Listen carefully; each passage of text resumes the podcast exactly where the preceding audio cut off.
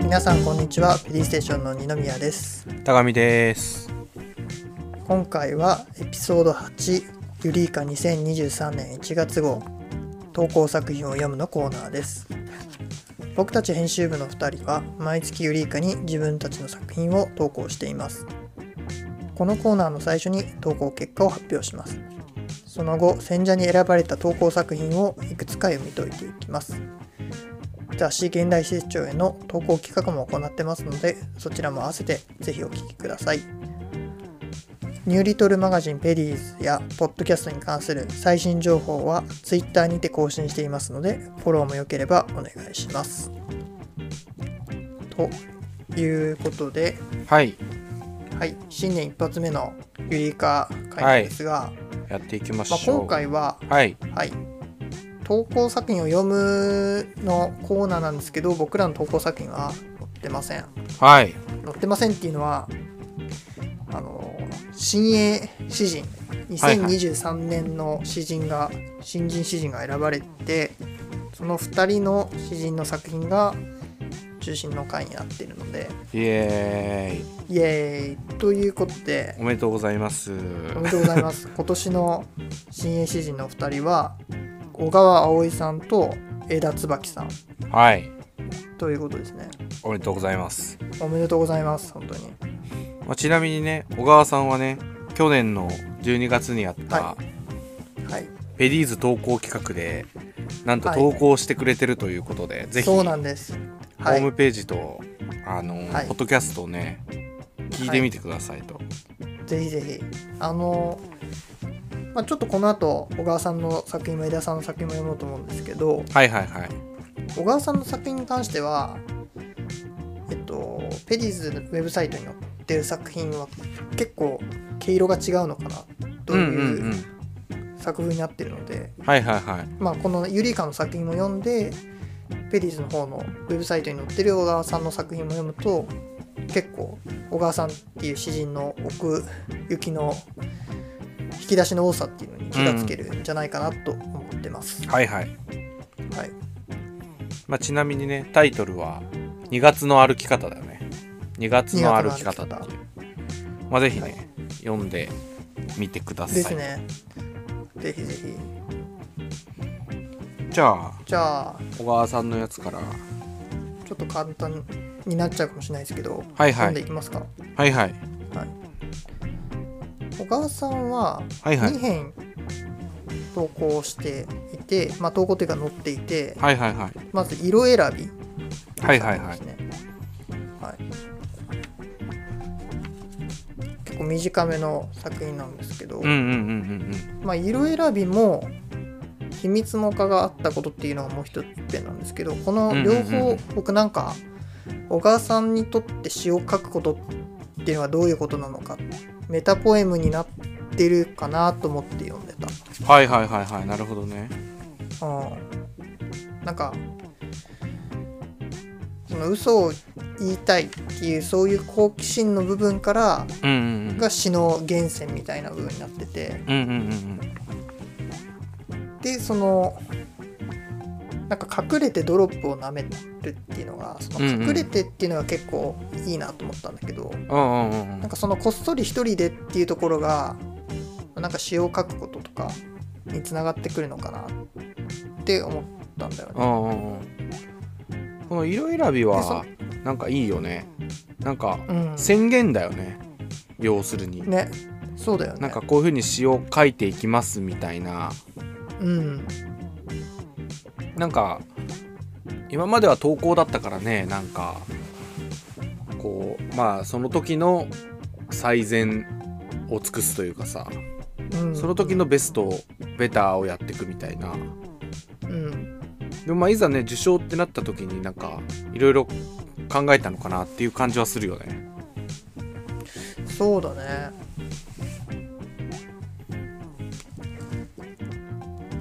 まあなんか子供の一人遊びの延長みたいな部分が小川さんの意識の中にはあるのかなってちょっと僕はこの詩を読んで思いましたね最後「乱反射という遊びだった」っていうのも言ってますし、うんうん、なんかこううんそうだよねなんかこうちょっと暗い感じもあるよねなんかこう,、うんそう分ねかってもらえない感じというかさああはいはいはいはいなるほどねなんかこう俺らは小川さんの詩をさこう読んできてうんるわけじゃんうんなんかそこでこれ出てくると結構いいなと思ってやっぱあーなんかしょっぱなこれだとやっぱちょっとどうかなとは思ったけどうんなんかこうなんて言うんだろうないいなと思った なんかそのうん6行詞として考えるとちょっとやっぱ難しいかなとは思うんだけどなんか今までのその小川さんの詩を読んできてうんなんかこうを考えるとなんか結構いいなと思ったんだよなそうねまあなんかあれなんじゃない刺繍とかになった時にうん、うすん、ごく良くなってくんじゃそうないかそなうそういう感じだようんだからなんか一個なんか意識が変わった感じだよねそのねいい詩を一遍書けばいいわけじゃないみたいなさそうだねうんなんかこう詩人としての活動として考えてる感じがするよねうんうんうんまあでもその中にはこうやっぱ今まで書いてきたものの延長線で書いていくんだっていうその自分自身の気持ちの確かめみたいなのもこの詩の中に入ってるのかなって気はするなんかあえてこの宣言みたいなのを言うっていうことはうんううんんなんかそういう感じがするんだよなうんおうおうおうその嘘を言いたい確かそんな好奇心もあったはずっていうそのこれ結構かなり昔のところに立ち返って書いてる部分なんだと思うんだよだかうんうんらそこが出てくるっていうのはねそういう意識があるんだろうねそのうん初心忘れたくないっていうのさうんなんか結構あれだよね思い切った感じだよね なんかここまのあそうだねこの場でなんか書くってどういう心境なんだろうなって思うよね、なんかうんそのもう一遍あるわけじゃんこの秘密の丘があったこと、別にこれ一遍でもいいわけじゃん正直ねそうだよ別に花選びはね、なくても何の問題はないっていうさ色選びうんうんあ色選びかごめんごめんうんでもなんかそこにこう持ってくる感じをはなんかこうグッとくるよね確かにかっこよさあるよね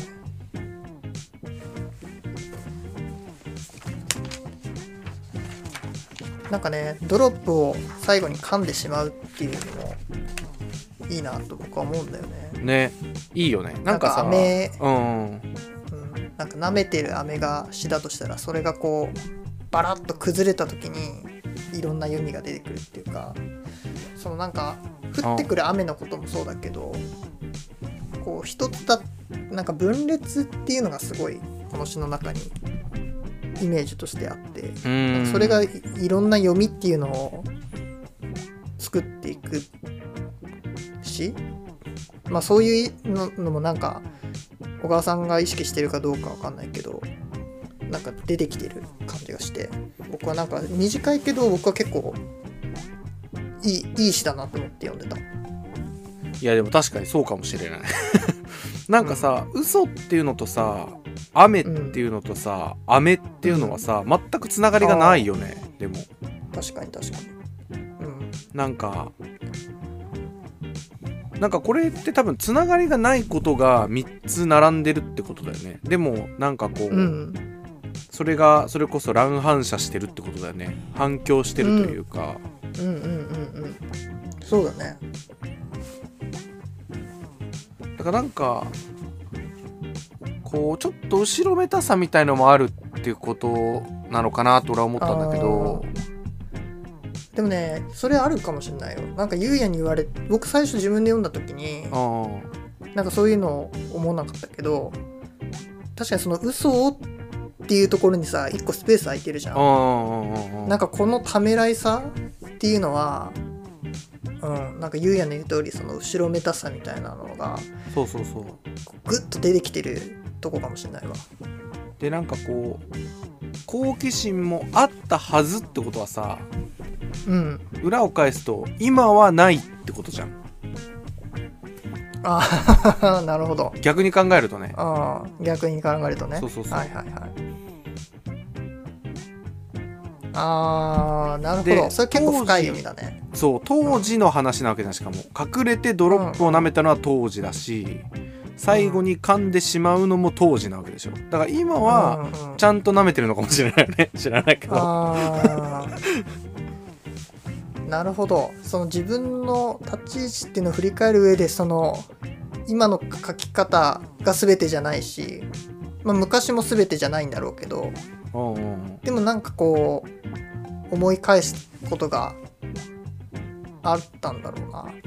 そうただなんかその好奇心みたいなものがあったよねみたいなうん、うん、そのなんかことを書きたいってことだと思うんだよねだから乱反射、はいはいはい子供の時の乱反射、だから色がさだからなんかうん当時は色がたくさんあったっていう意味なのかなうんあーでも今はいやモノクロになっちゃってでもその時の色をまたこう選んでいくんだみたいな、まあ、ちょっと深読みだけど、まあ、そういう意味合いもあんのかなって思うよね。あるかもね、まあ、なんかこうプロになっていく過程でそのやっぱ詩を書くことを楽しみ続けるっていうそうんの当時の思いっていうのを持ち続けたいそそれをやっぱ振り返っての作品なのかもなうんうんうんうんそれはね結構ゆうやの指摘はあると思うよそうだねこれ結構やっぱ深いよね、なんか深い今まで読んできてうーんって思うとこはあるんだよね あなるほどねっていうあ、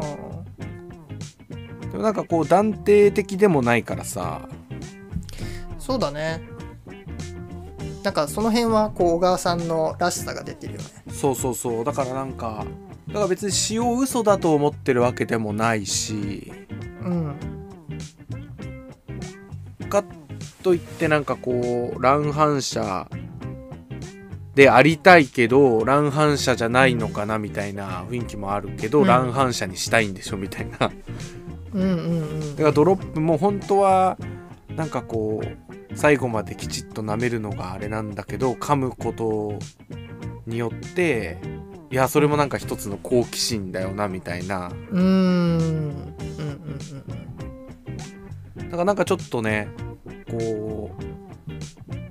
抗い感というのもあんのかもねなんかそのある種大人になりたくないみたいなさうんうんうんだからまだあるかもしれないまだ私に嘘を言わせてくれみたいな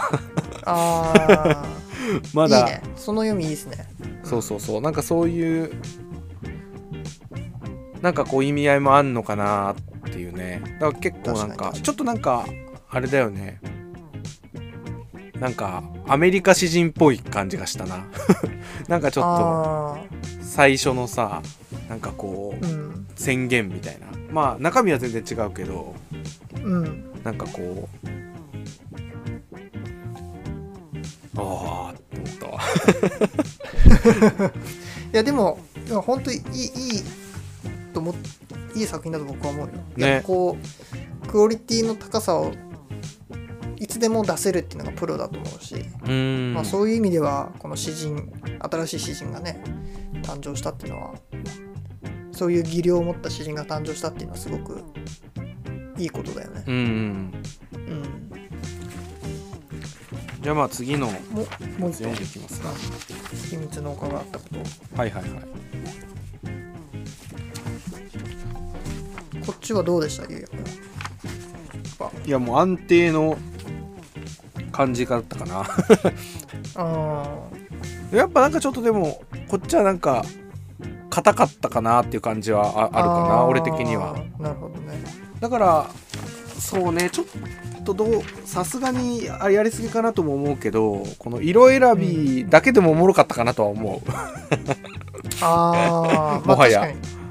あーなんそれかはありかもしれないうんもはや面白かったかなとも思うかうらんただ、まあ、やっぱねちょっと編集部的にはいやそれはちょっとっていう話もあると思うんだよね正 直うん、だからなんかそうねやっぱこの色選びがねすごい良かったからまあ秘密の丘があったことが悪いってわけではないんだけどうんうんうんでもなんかこの丘っていうのもうんうんその小川さんにとっては詩を書くフィールド、まあ、詩そのものみたいな感じにも読めるんだよね僕うんなるほどねこうなはんかひい幼駆け回る幼幼さとかさいはいはいサボる正義もそこにはあったと、はいはいはいけど君のそこに立つとただ君の丘だった、まあ、だからこの「君」がなんかね結構一つポイントになってるっていうのもあるし、うんうんうんあとその丘の頂上に照葉樹はいはいはいは木が一本生えてんだよねいはいはいはいはいはい照葉樹っていうのがね結構僕はなぜなのかって思ったんだよなんか、はいはいはい照葉樹が一本み一本の照葉樹が見えてくるってうんうんうん多分書き方としてはあんまないはいはいはいはいはいなんか具体的な木の名前を言うのかあるいはただ木っていうのかはいはいはいはいでもそうでもなくてこの照葉樹ってなんかね熱帯地方とかに、はいはいはいはいはいえっとね、一年中葉を落とさない木らしいのよはあなるほどだからあったかいところ熱帯地地方とかに生えてるともうその葉葉をずっと茂らせたままずっと生えてるはいはいっはいはていいう木らしいのねへえまあでもそういう特性もあるんだけどなんか僕この照葉樹を選んだのはこの字面にの部分もあるのかなってちょっと思っててああなるほどね丘の上に照らす葉の木、はいはいはいまはあ、い要するにこう灯台みたいな感じではいはいはいはい目指すべきものがあるんだとはいはいはいはいはいなんかこれがねそのもしかしたら小川さんの中でこう目指したい詩の到達点みたいなうん心理もあんのかなって気がしたでもねちょっと分かりきらないところもあって、うん32時間になってるとことかああああ1日が32時間っていうのも面白いよねイメージとしてはただ面そ白いの面白い8時間分増えてるっていうその3分1日の3分の1がプラスになってるっていうところとかはまだ読み切れてはないところなんだけうんうんうんど、うん、まあやっぱうまいよねなんかみんな光に自分の名前を書きたがっているように見えたとかさそうそうそそういうといいよこねやっぱすごいよねううんあとなんかこう最後のスタンザが結構僕の中でははいはいは印象的で部屋も通学路だって僕にはあるのにいはいはいは僕は一人だとよく迷子になったっいはいはいはいていうこのフレーズで君とは違う丘に出たこともあるはいはいはいこれなんかねでこれは君に言わないことだだからうんうんこの語り手にとって君っていうのはなんか何かを自分の秘密をさらけ出すべき相手なんだけどでもそれでもその人にも言わない自分だけの場所がうんうんうんうんうんで部屋も通学路もあるっていうのはなんかこれあくまで僕の読みだけどうんうんうんうんうんなんて言うんだろういわゆる語り手はこう普通って呼ばれる普遍的な生活を送る生活レベルにあると思ううんうん部屋もあって通学路もあるって学校にも行けてるみたいうんうんうんうんうんなでそっから外れる迷子になるっていうのははいはいはいなんか敷かれたレールその義務教育的な、はいはいはいはいはいはい例えばだけど義務教育があって大学出て就職するみたいなそういう敷かれたレール的な人生をこう外れる意思っていうのがなんとなく出てんのかなと思う、はいはいはいはいが自分だけの生き方みたいなのを探したいっていうような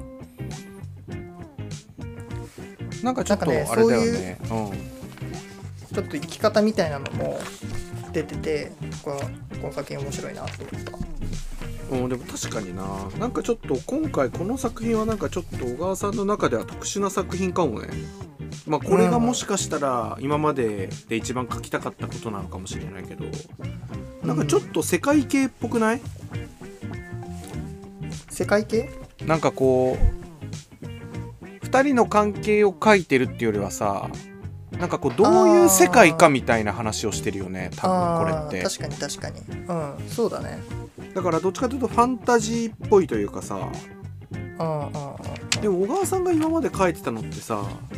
世界系ではなかったよねなんか2人がどういう関係かみたいなものが多かったような感じがするんだけ確どかに確かに確かにでもこれはこされ多かったね2人がどうっていうよりはさ2人が住んでる世界がこういう世界ですみたいな話じゃないだうんうんうん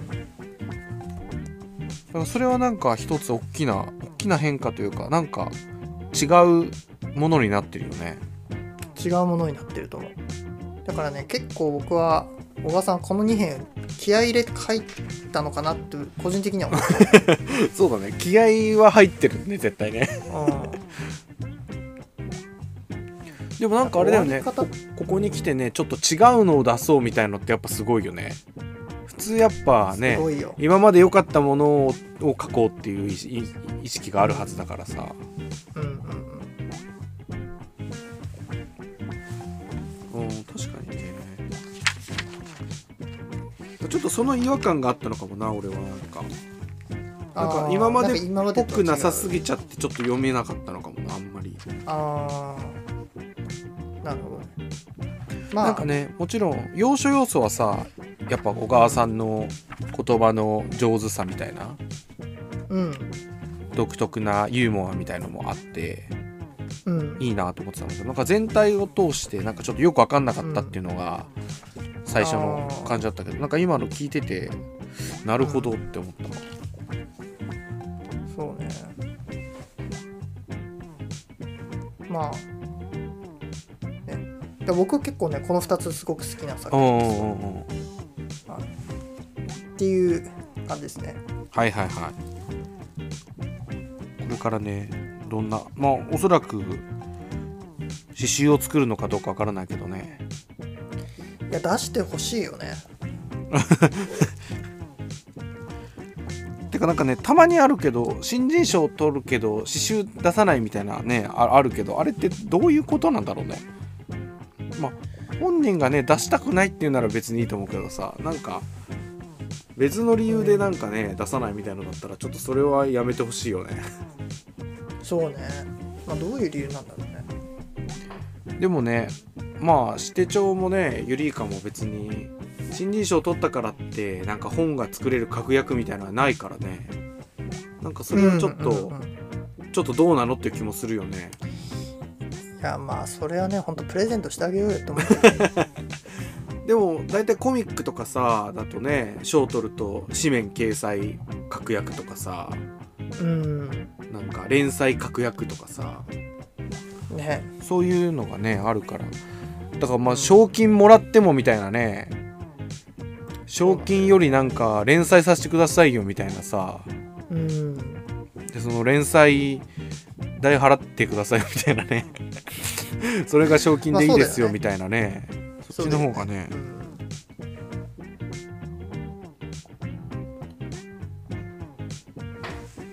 まあ小川さんの作品ははい OK そうか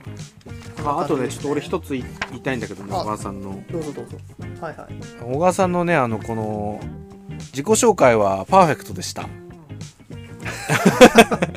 やそれはね僕も言おうと思ってたこれは素晴らしいですね、まあ、ぜひ皆さん持ってる人は読んでくださいこれやっぱ小川さんすごいいい人なんだろうなって小思う川さんのユーモアが素出て敵るなユーモアが溢れてるうん これは受けたなうんということでこの CD これかみたいないいよねこれねぜひ皆さん持ってる人はね詩だけじゃなくてそのプロフィールも 読んでくださいあの持ってなくてもいいんで今すぐ本屋行って このプロフィールちょっと読んでみてくださいもちろん詩も読んでほしいんですけどはいでは次で枝さんもう一人の、はい、はい、詩人枝さん枝椿さんの作品「カーネーション」カーネーションはい、これはまあなんか非常にこう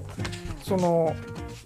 読んでてわからないところはまあ多分ないうーんような作りになってるかなその霧多分カーネーションがこう嫁いだ妹から送られてはいきはいはいはいてはいそはいはのい娘の方娘の妹娘の下の娘かなはいはいはいはいでそのカーネーションがこの多分なんだっけ切り落としあーはいはいはいはいはいはいあ切り戻しかはいはいはいそのなんか花が満開になってるとその花が枯れる前に花を摘んじゃって、はいはいはいはいであの茎だけ根だけ葉だけの状態にしておくとまたもう一回綺麗に花が咲きますよとっはいはいはいはいはいはいていうのをお母さんがそれをやってるカーネーションの花をもいでるんだよねはいはいはいはいはいでそれを語り手の私が一緒にやってるっていう条件になってるうんうんうんと思ってます、まああれだよね登場人物が女性しかいないっていうのは特徴的なとこだよね、ああなるほどね確かになんかこ確かにうそうまあ家族についての話なのかなああうんうんうんまあ夏母がで始まるから まあ母の話なんだろうけどそうだねまあでもなんか結構でうんあのーなんて言うんだろう優しい雰囲気なんだけどスカーレットとでも要所要所にイメージっていうのがかなりね不気味な感じが僕はしたんだよねうんわかるわかるなんか結構毒ある詩だよねうんカなんーかネーショさンの切り戻ししててもうん花取るの結構作業のようにポンポンポンポンポンって取ってったりとかそれをゴミ箱に入れるんだけどその半透明の袋から透けてうんまるでポタポタと血液を落としたようなうんうんうん血のイメージってなんか痛みを伴うようなイメージにつなげてる、うんうんうんうんうん、これ結構その次の昨年嫁いでしまった妹がが結構いいなって思ったな、ああああ嫁いだじゃなくてさ嫁いでしまったっていうのがやっぱあー感情が出てていいよね出てるねでこれが確かにねそれそうそう語り手が嫁いでしまったかって思ってんのがさ 母がああーなんか娘の一人いなくなっちゃって悲しいなって思ってんのがさーあなんかこのその後のね なんか気が利くようになったなーみたいなのとかさなんかあちらのお母さんにも送ってるんじゃないみたいなさなんかこういうのってちょっとなんかこの詩の中ではさちょっと皮肉っぽい感じだよねのわかるなまんかねた大人になっちゃってみたいなさ、そうそうそうあとちょっと他人行儀な感じがしたんだよな僕あーそうだねだから、まあ、なんかその妹の結婚門出っていうのがうん、うんうんなんか必ずしも幸せなこ幸せっていうかこの家族として祝えるものだったのかどうかっていうのがちょっと分かんない感じがしたんだよ、ここら辺で。うーんでこのメッセ次のメッセージカードの部分あるじゃん。はいはいはいはいはいはいまあ、僕ちょっとよ深読みしすぎかもしれないけど、うんうんうんまあどうなんだろうな。うんでもレマドのまあ一番ひ、まあ、ここいいかレなマドに置くんだからさ好きは好きなんだよねその、まあそうだね確かに確かに娘のことがさうんそうだねただねなんかこう親の哀愁というかねうなんかそういうのがあるんそうだねだからまあね一緒に住んでほしいとかさそういうのもあるんだろうなとは思うよ ね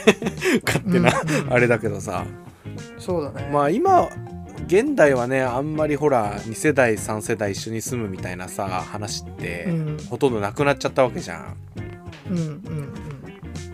んでもまあ一昔前はね、まあ、結構多かったわけじゃんおじいちゃんおばあちゃんうんはいと息子まあうん嫁うんとその子供で孫おじ下の子供おじいちゃんおばあちゃんから見たら孫とかがなんかこう一緒にさ、暮らすみたいのがさうんうんうんでなんかこう家もさなんかこうつながってるような二重みたいのがあってさそうだねそうそうう、んでなんかこの、まあ、この感じのお母さんだとまあちょっとその世代でちょっと育ったぐらいの人なのかなっていうさ、まあ家仮定したとしてやっぱちょっとなんかそういうのにこう憧れというかさうんうんうんなんかワイワイガヤガヤちょっとさなんかこううんまあいろいろ面倒くさいこともあるけど一緒にさす住むのかなみたいな思ってたけど現代はちょっとさまあ家族観みたいのが変わっちゃって。確かにでなんか嫁いじゃってなんか向こうは向こうの家族で暮らしてるみたいねみたいなさうんうんうんなんかたまには会いに来てほしいんだけどねみたいなそうだねでもこのお母さんあれでしょ多分会いに来るとさなんかうん家のことがどうなのとかちょっと聞いちゃうタイプのお母さんっぽそうな感じもするじゃん。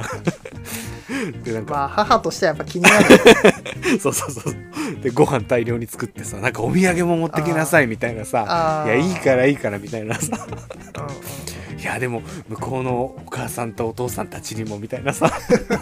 なんかそういうのもあんのかなとかさ思ったりうんうんうんもう分かんないけどねこれは完全に想像だけまあど妄さ、想だけどでもまああるんじゃないそのなんかやっぱお母さんってさそのやっぱいつまでたっても自分の子供は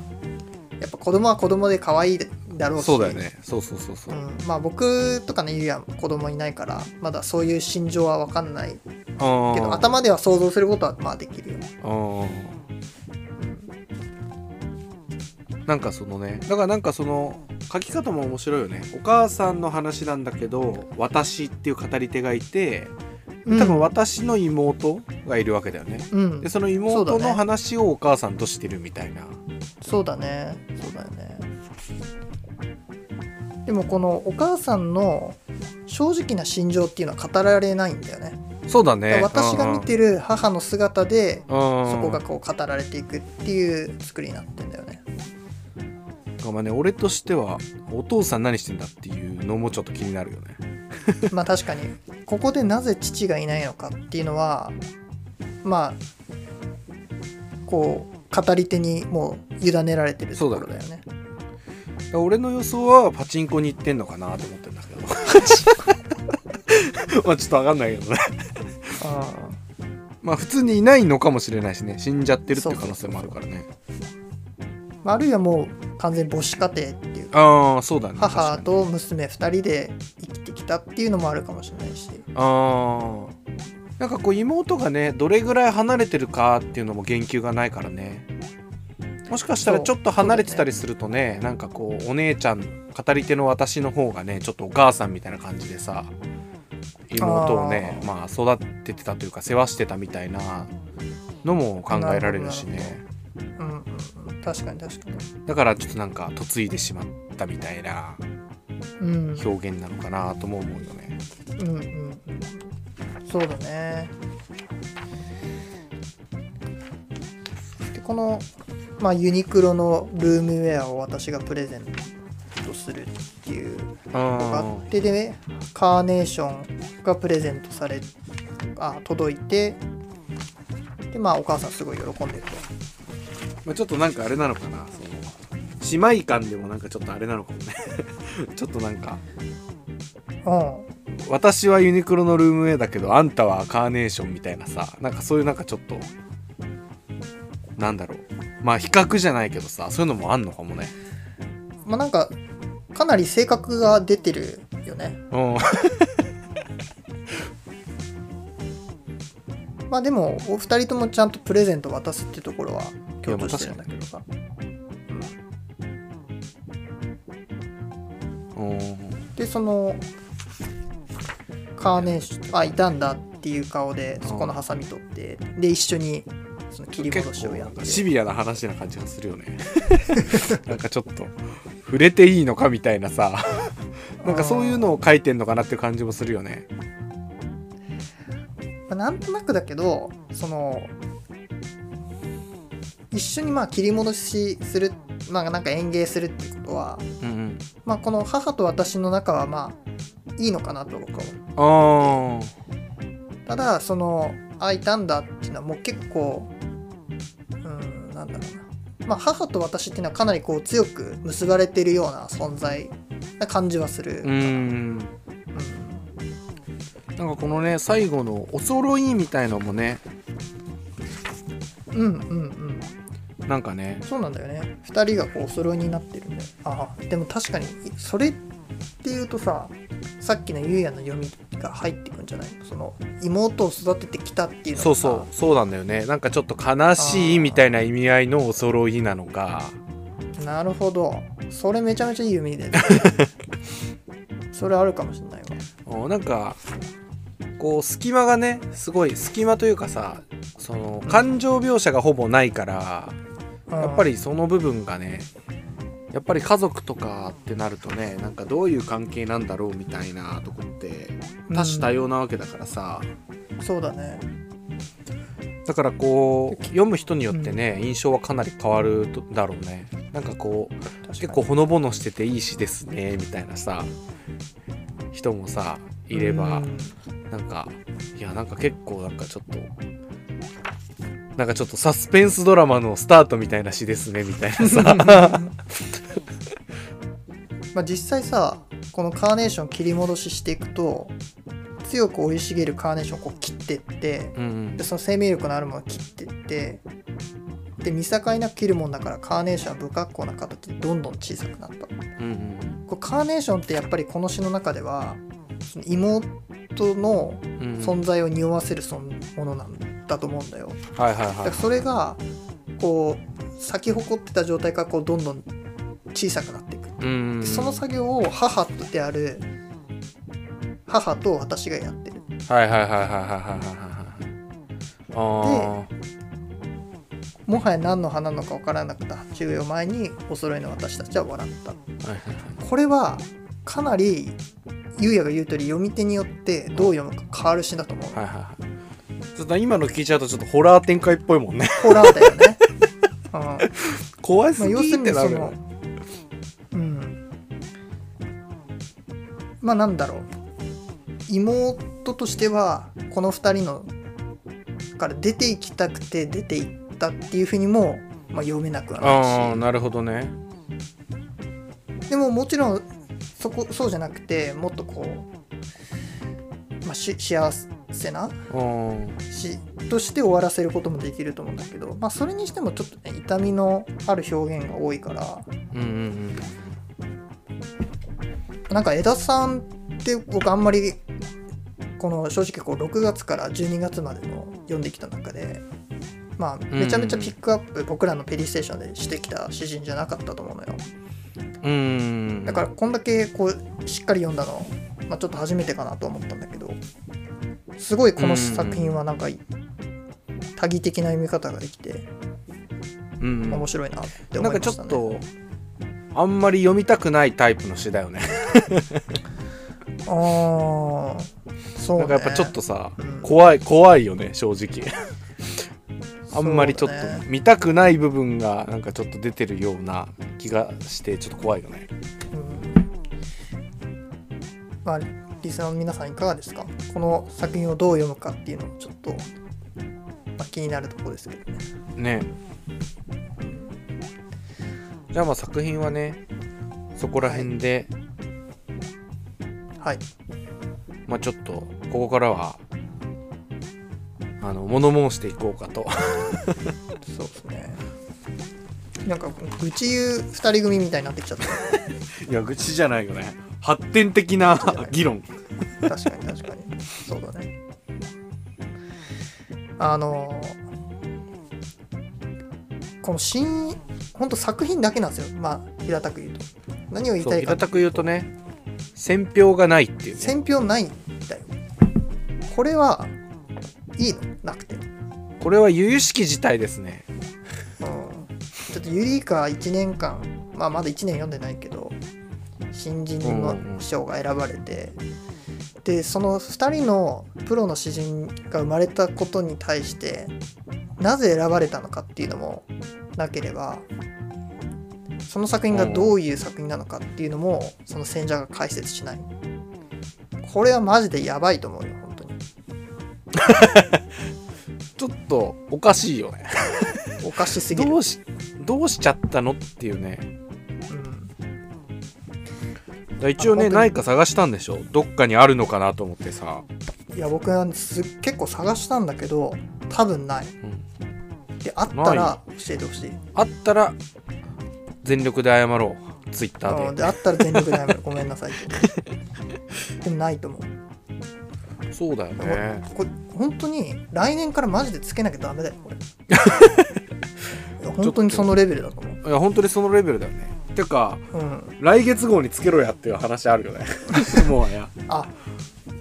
そのパターンあんのかな来月号に乗ってくるっていういやそれおかしいでしょそれまあそれもおかしい かそれおかしいそでしれょもおかしいわなんで今月に載せなかったんやって話になっちゃうね確かに大崎さんもねこいやー困っちゃうよねだって俺らもさまあこのね2人が撮ったの撮ってさ別になんかこう、うん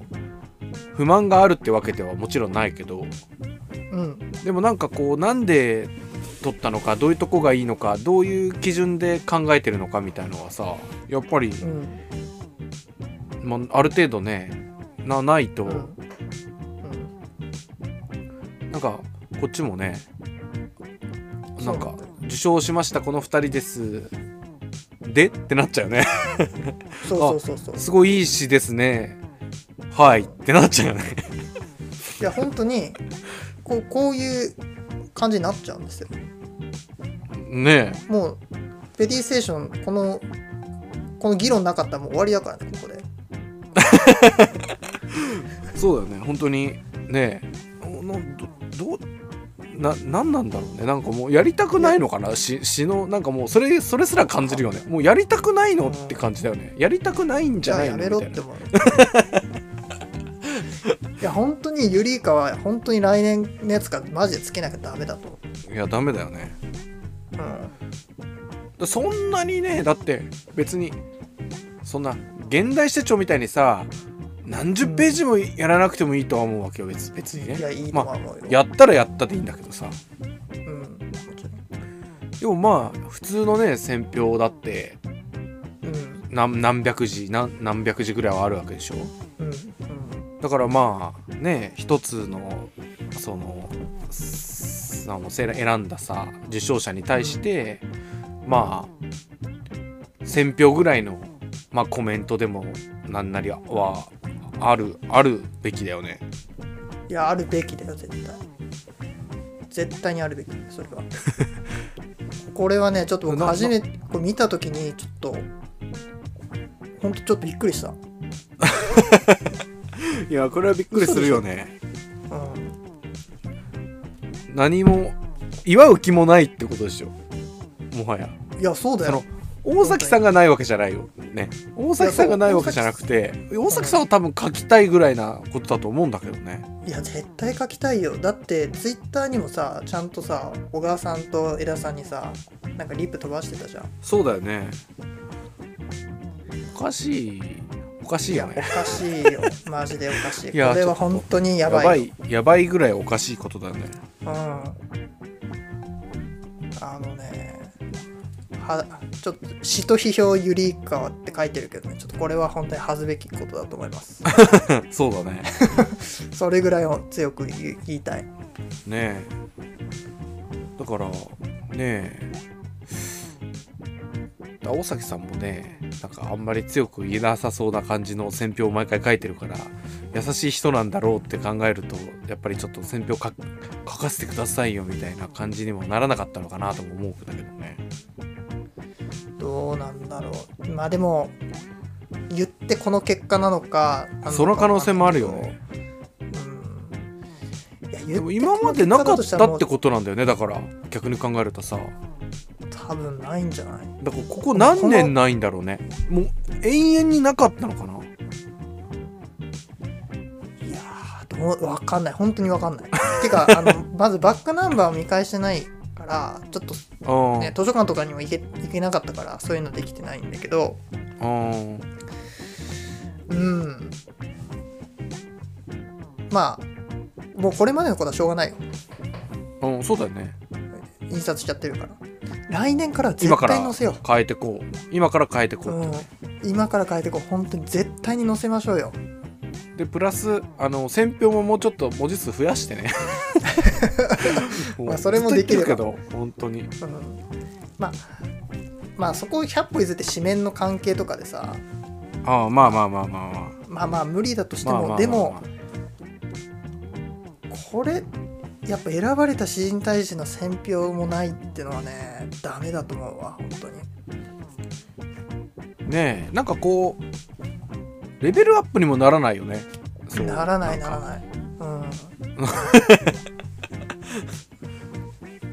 いやそれはどうなんだって話あるよねうんしかだもっ小て川さんと江田さんも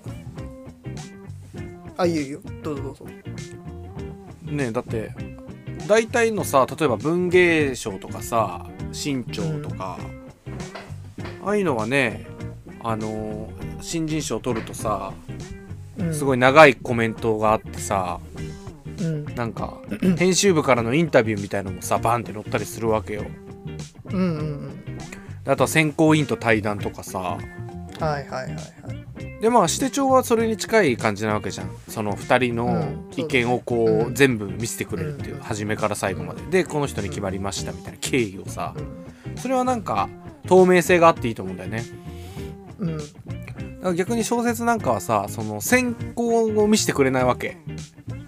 あー結果しか見せてくれないわけよ全部なるほど芥川賞でも直木賞でもそうなんだけそどうだよね結果しか見せてくれないのようんで後でさなんか選評みたいの書いてそのどういう話があったのかを想像するしかないわけだからそれはね不透明だから俺は良くないと思うんだけどうんうんでもこのユリイカに関してはもう透明も不透明もクソもねっていう話になっちゃうわけよいや本当だ よだからねなんかユリイカこそさなんか対談とかやればいいのにねなんかそういう雰囲気じゃないユリイカってどっちかっていうとさ確かに結構さ対談たくさんやってるし、ね、そうそうそうだからなんか編集部がさセッティングして大崎さんと江田さんとさまあ別々でもいいし、3人一緒でもいいけどさ、なんかこう、うんねややややればいいのにねた単純にいやこれはねおまず小川さんと江田さんに対してめちゃくちゃ失礼だと思うよいやそうだよねはいちはいということでというちこょとっでと切れてしまょっっとたんで録す音が切けどれてしまったんですけど、はいはいはいまあちょっと僕らの思いの丈は話したのでまあ来年からはねぜひはい作ってくださいとそういう枠をねそうですねそういう枠を作ってほしいですねまあ来月号からは、まあ、大崎さんも選者引き続き務められるっていうことなので、